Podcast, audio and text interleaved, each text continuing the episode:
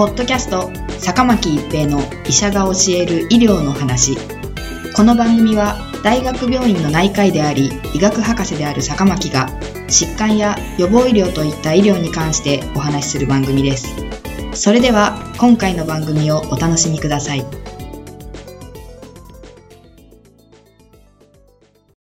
皆さんこんにちは、坂巻一平です。ポッドキャスト、坂巻一平の医者が教える医療の話。今回は新型コロナウイルス感染症です。2020年1月28日現在、新型コロナウイルスの感染は中国本土以外の10以上の国と地域でも確認されていて、感染者はこれまでに合わせて4500人以上となり、中国での死者は106人に上っていると報道されています。日本でも6人の感染が確認されています。今回の新型コロナウイルス感染症に関しては、感染症法検疫法に基づく指定感染症、検疫感染症に指定されました。この爆発的に広がっている新型コロナウイルスの感染力は強いのでしょうか感染症の移りやすさの指標として、基本再生産数がよく使われます。基本再生産数とは、簡単に言うと、一人の感染症患者さんから何人に感染させられるかを表す数です。正確には一人の感染者が生み出す二次感染者数の平均値のことを指し、感染症別の感染性の指標として利用されています。これまでの患者の発生状況などから新型コロナウイルスの基本再生産数は1.4から2.5と暫定的に見積もられています。一人の感染者からだいたい2、3人に感染するということになります。では、これは他の感染症と比べてどのくらいの感染性の強さなのでしょうかインフルエンザは1.4から4となっており、一人のインフルエンザ患者から一人、最大4人に感染させることになります。同じコロナウイルスである SARS は2から5であり、今のところ新型コロナウイルス感染症は SARS よりは広がりにくい性質を持っていると考えられます。世界で最も感染力が強い感染症の一つであるマシンの基本再生産数は12から18であり、1人の患者さんから12から18人に感染させることであり、新型コロナウイルスの10倍近い感染力ということになります。新型コロナウイルス感染症はマシンと比べるとずっと感染力が低い感染症ということになります。また WHO は同時に致死率は3%前後と発表しており、これは SARS より低い値となっています。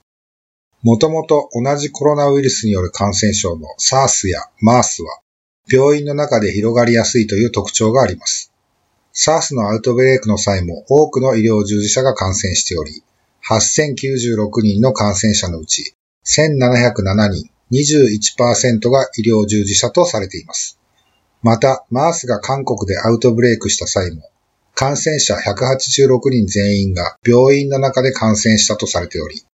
そのうちおよそ半分が別の疾患のために入院していた患者さん、約3割が患者さんのご家族、約2割が医療従事者という内訳でした。MERS の基本再生産数は1未満とされていますが、病院内では1を上回るとされています。そもそもコロナウイルス感染症は病院内で広がりやすいという特徴があるのです。新型コロナウイルスのアウトブレイクを受け、一気に学術誌に新型コロナウイルス感染症に関する論文が掲載され始めました。ランセットという一流の雑誌では、2020年1月2日までに新型コロナウイルス感染症と診断された41人に関しての論文が掲載されました。この論文では、73%が男性、32%が何らかの持病がある、糖尿病20%、高血圧15%、心血管疾患15%など、年齢の中央値は49歳、66%に河南海鮮市場への何らかの接触があった。41人全員に肺炎があり、合併症として急性呼吸側迫症候群29%、ウイルス結晶15%、急性心障害12%、二次感染10%などが見られた。32%が集中治療室に入室し、15%が死亡したと報告されています。発熱98%、咳76%、呼吸器55%、筋肉痛やだるさ44%、痰28%など、通常の肺炎とあまり変わらない症状を認めています。発症してから入院し、重症化するまでの典型的な経過についても分かってきました。発症からしばらくは症状は軽く、発症から1週間くらいで症状が強くなり入院。8日目くらいに呼吸苦が出現。重症例では9日目くらいから急性呼吸側核症候群という合併症を起こし、10日目以降に集中治療室に入室するという経過のようです。この論文では致死率が15%と報告されており、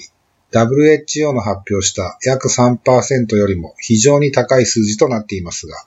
重症例が中心の41例のまとめである点を差し引いて解釈する必要があります。また、 New England Journal of Medicine という学術誌でも3例の症例報告とウイルス遺伝子の報告がなされています。現在発表されている感染者は5%に過ぎず、実際には数万人の感染者がいると予想している科学者もいます。今のところ日本での対策は37.5度以上の発熱と呼吸器症状があり、2週間以内に武漢への訪問歴がある方、もしくはそのような人と2週間以内に接触歴があり、37.5度以上の発熱と呼吸器症状がある方を疑い症例として、新型コロナウイルスの遺伝子検査をすることになっています。新型コロナウイルスはインフルエンザなどと同様に飛沫感染及び接触感染すると考えられており、予防策があるとすれば、感染症状のある方がマスクをして、ウイルスのいる飛沫を飛ばさないようにする咳エチケットを実践し、すべての人が手洗いを実践することでしょう。また、今後の動向にも注意が必要と思われます。